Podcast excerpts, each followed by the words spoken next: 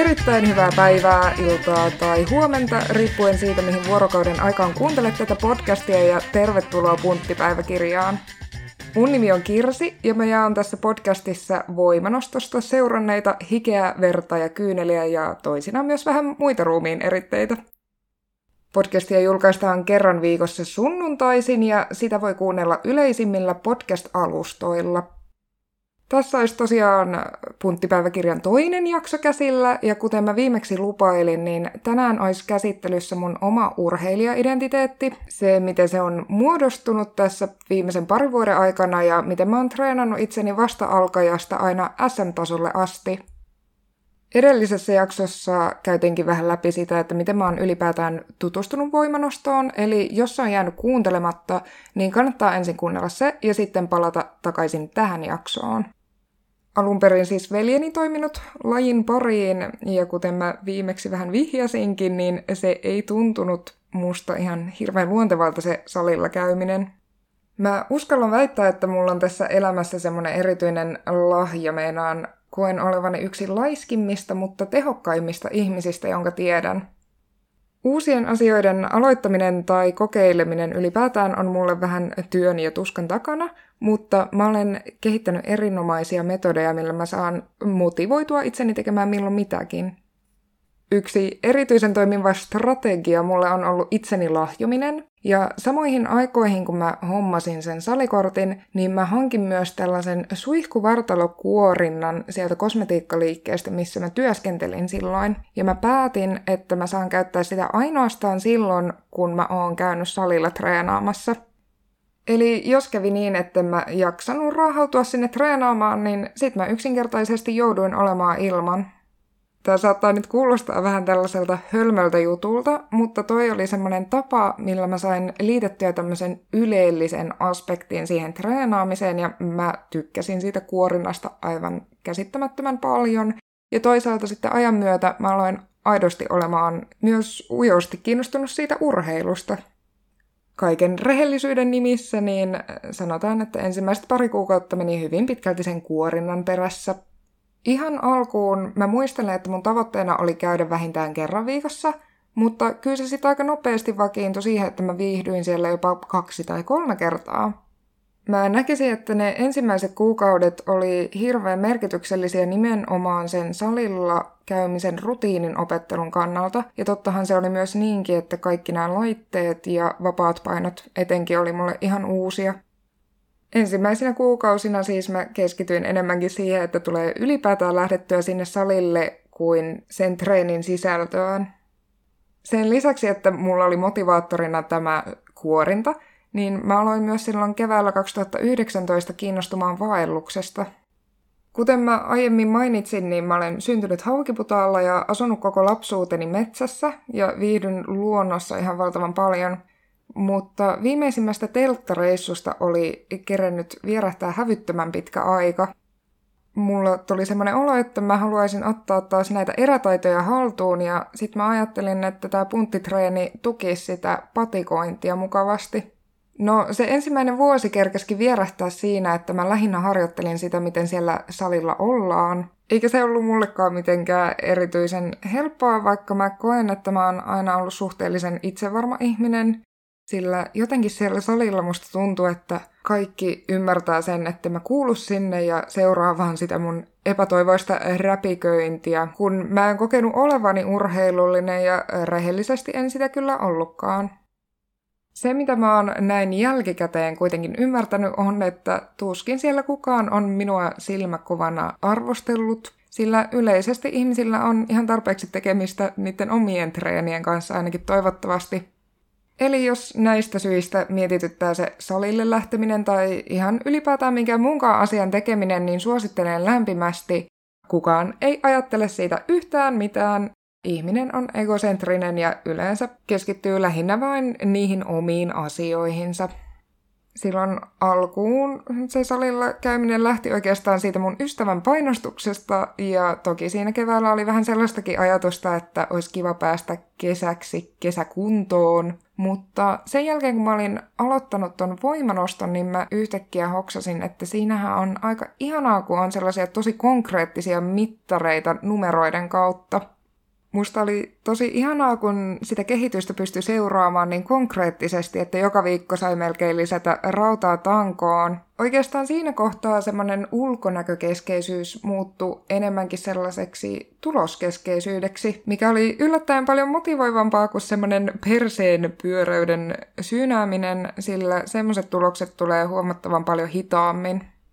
Mä sit päivittelin aina näitä mun tuloksia mun veljelle ja me käytiin yhdessä treenaamassa. Ja tässä kohtaa mun painot alkoi olemaan sen verran suuria, että mun veli tarjosi tällaista mahdollisuutta käyttää hänen valmentajansa sen tekniikan tsekkaamiseen. Mä olin luonnollisesti tästä asiasta aivan innoissani, sillä siinä vuodessa mulle oli kehittynyt aika vahva salirutiini ja mä olin sillä tavalla aika omistautunut sille juttipunttailulle. Mä olin ihan pähkinöinä siitä, että mä pääsen päivittämään tämän harrastuksen uudelle tasolle. Me aloitettiin työskentely Kytölän Jonnen kanssa keväällä 2020. Ja kaikki varmaan muistaa, että tämä oli myös se pahamaineinen kevät, kun korona alkoi nostaa rumaa päätään. Se, mitä mä en osannut odottaa, oli se, että Jonne laittoi ihan oikeastaan mun koko elämän ympäri. Siinä keväällä mä kävin mutkan Norjassa. Ja siellä koin tämmöisen aha-elämyksen, jonka myötä mä olin entistä sitoutuneempi tämmöiseen elämäntapamuutokseen. Mä menen siihen storiin joskus toiste. Me ehdittiin Jonnen kanssa treenata kasvotusten ehkä muutamia viikkoja. Ja kun salit meni kiinni, niin me siirryttiin pitämään tämmöisiä vanhoja kunnon Zoom-palavereja. Ja ruvettiin työskentelemään ennen kaikkea mun ruokavalion parissa. Mulla ei koskaan ole ollut sellaista syömishäiriökäyttäytymistä, mutta mun suhde ruokaan ja syömiseen ei ole myöskään ollut ihan täysin ongelmaton. Mä oon aina ollut painoindeksin yläpäässä, tai sanotaan, että BMIin, jota kyseenalaistan kyllä huomattavasti mukaan, lievästi tai vakavasti ylipainoinen. Ja mä oon läpi elämäni kuullut siitä aika paljon kuittailua, ihan alkaen kouluterveydenhoitajista, jotka ala-asteella tuumasi, että oot vissiin ollut ruoka-aikoina kotona, mikä on ihan totta, koska ruoka-aikahan on ihmisen parasta aikaa. Lähdettiin sitten Jonnen kanssa kartoittamaan sitä tilannetta ja muistan erityisesti tämmöisen hetken, kun Jonne kysyi multa mun lempiruokia. Mulla löi aivan tyhjää, sillä oikeastaan siinä viimeisten vuosien aikana mä olin täysin luopunut sellaisesta ruoasta nauttimisesta ja ruvennut suhtautumaan siihen enemmänkin semmoisena polttoaineena. Mä koin häpeää siitä, että mä rakastan ruokaa, joten ajan saatossa mä tein siitä ruoasta itselleni merkityksettömän asian. Mä olin jopa vähän kierrolla tavalla ylpeä siitä, että kiireen verukkeella mä maltoin olla pitkiäkin aikoja syömättä. Mutta se, mitä mä en tullut ajatelleeksi, oli se, että jos mä oon vaikka sen 12 tuntia syömättä ja sen jälkeen vedän 4 pasta-annosta tai 2 uunipizzaa, niin se oikeastaan vastaa sellaisen tasapainoisen ruokavalion kokonaisenergiamäärää. Tämän seurauksena mun paino ei koskaan tippunut, mutta mä kyllä kärsin sellaisesta nälästä aika paljon arjessani. Tuo ruokarytmi olikin semmoinen yksi ensimmäisistä asioista, johon Jonne puuttui, ja mä ihan siis opettelin syömään 5 kertaa päivässä, joka aika nopeasti muuttui 6, kun mulla on vähän tällaista metsästäjäkeräilijän vikaa, ja tykkään syödä usein. Samaan vauhtiin ruvettiin katsoa vähän palautumista ja nukkumista, ja oikeastaan sellaista kokonaisvaltaista hyvinvointia. Salien ollessa kiinni mä tein tällaisia kotitreenejä, joissa muistan olleen aika paljon punnertamista ja kyykkäämistä. Ja sen lisäksi mä aloitin mun kävelyharrastuksen, joka lähti siis siitä, että mä halusin kävellä 10 kilometriä päivässä kuukauden ajan. Ensimmäisen kuukauden aikana mä sainkin sen 300 kilometriä täyteen, ja mä olin siitä niin ylpeä, että mä halusin jatkaa vielä 2 kuukautta niin, että mulla tulisi 1000 kilometriä. Tässä kohtaa on ehkä aiheellista pointata, että kyllä, olen täysin neuroottinen numeroiden suhteen ja ne toimii mulle erinomaisina motivaattoreina. No sit käytännössä mitä tästä ruokavaliomuutoksesta ja aerobisen liikunnan aloittamisesta seurasi, oli että mun paino lähti tippumaan Ja nyt haluan korostaa sitä, että se painon pudotus itsessään ei ollut mitenkään erityisen tavoitteellista, mutta mä olin sitten tosi innoissani, sillä mulla oli vihdoin semmoinen olo, että mä voin oikeasti vaikuttaa siihen mun kehon koostumukseen, kun ennen mä olin vaan ajatellut, että mulle on annettu tietynlaiset kortit, joiden kanssa mun pitää operoida. Samoihin aikoihin mä olin ruvennut perehtymään enemmän manifestointiin, mistä oli myös ihan huomattava apu tuossa elämäntapamuutoksessa. Seuraavat kuukaudet olikin oikein leppoista aikaa. Mä kävelin, opiskelin, etäopinnot sopi mulle valtavan hyvin ja kotitreenailin. Ja vaikka tämän pandemian myötä ympärillä vallitsi kaos, niin mä olin aika seesteisessä mielentilassa. Kun tätä oli jatkunut muutaman kuukauden verran, eli siinä loppukeväästä, alkukesästä, niin mä myös huomasin, että mä en ollut enää masentunut, mikä oli täysin uskomatonta, sillä mä olin paininut semmoisen melankolian kanssa oikeastaan koko elämäni.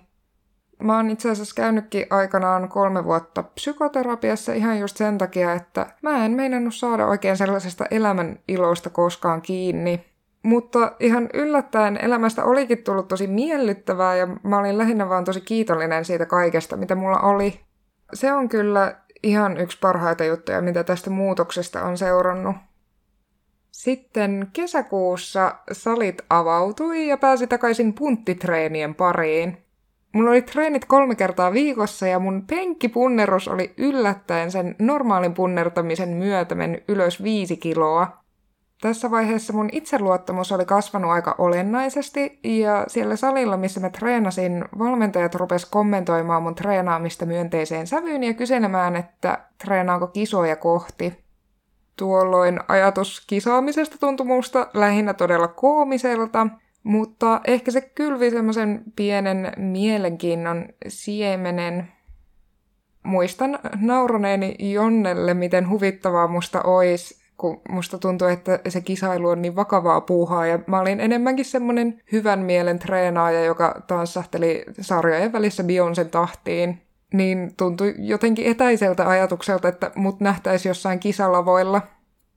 Kesä vieri siinä sitten eteenpäin, ja heinäkuussa koitti tämmönen traaginen päivä, kun yksien treenien jälkeen Jonne ilmoitti, että lopettaa työskentelyn sillä salilla, jossa mä kävin. Alkujärkytyksen jälkeen mä hyppäsin metroon ja aloin siellä vollottamaan aivan valtoimenaan, sillä mä olin aidosti tosi surullinen ja myös vähän huolissani siitä, että kuinka minulle nyt käy, kun Jonne oli kuitenkin ollut niin merkittävä osa sitä mun prosessia. Siinä ei mennyt kuitenkaan hirveän kauaa ennen kuin mulle katsottiin uusi koutsi ja mut tutustutettiin Viktor Retamaliin. Myönnettäköön, että mä olin aluksi aivan kauhuissani, sillä Viktorin ote treenaamiseen oli melko erilainen. Yhtäkkiä sarjojen välissä ei ollut niin pitkiä taukoja kuin mihin mä olin tottunut, ja treeniohjelmaan lisättiin bodybuildingia ja muuta tuskallista.